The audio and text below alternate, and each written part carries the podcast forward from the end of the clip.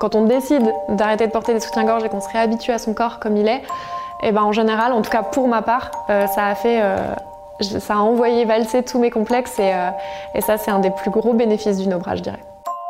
Gala Avandi nous donne trois raisons de brûler le soutif et de repenser sa poitrine. Simone News. Simone News. Simone, News.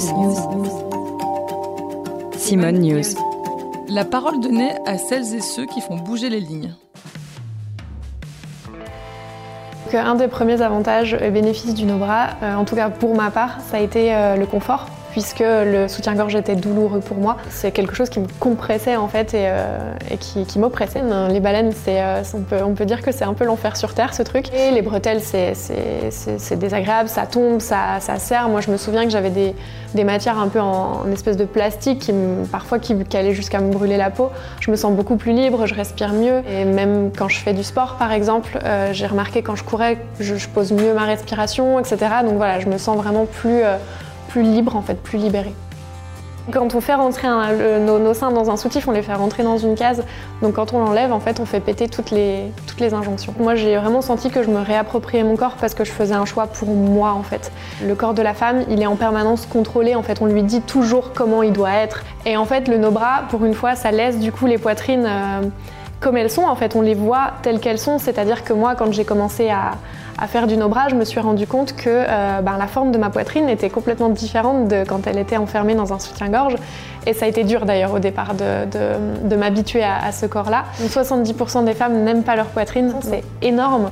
Euh, c'est un chiffre qui devrait même pas exister en fait. Le mythe du, sein, euh, parfait, c'est extrêmement problématique. Vu qu'on est très très peu à avoir ces seins-là, ça va créer d'énormes complexes jusqu'à effectivement certaines femmes vont faire de la chirurgie esthétique, ce qui est complètement ok. Chacune, voilà, chaque femme, chaque personne fait ce qu'elle veut. Moi, ce qui me pose problème, c'est quand c'est fait parce qu'on nous, a, euh, nous a fait complexer à la base en fait. Il ne laisse absolument pas place à la diversité et à la beauté en fait de toutes les poitrines.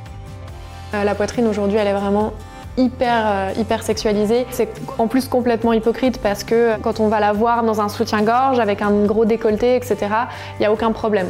En revanche, s'il faut voir un téton, là c'est la fin du monde, alors que le téton féminin et le téton masculin euh, dit féminin, dit masculin sont exactement enfin, sont identiques.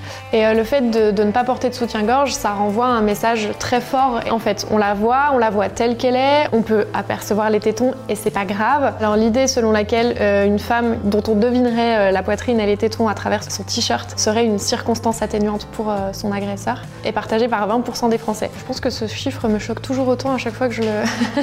J'ai bien conscience que c'est compliqué de pratiquer le no-bras, on se sent pas toujours en sécurité. Donc vraiment le message que je veux faire passer c'est de le faire en fait quand on se sent euh, en sécurité, quand on se sent de le faire parce que le monde est encore un petit peu hostile euh, au nos bras. Il n'y a, pas de, pression en fait. Le but c'est absolument pas de dire maintenant vous, ne portez plus jamais de soutien-gorge, pas du tout. C'est vraiment de, En fait la vraie liberté c'est de choisir.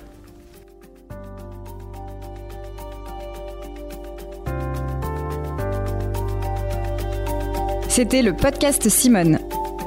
Retrouvez-le tous les mardis et jeudis et abonnez-vous sur votre plateforme d'écoute préférée pour ne manquer aucun des épisodes.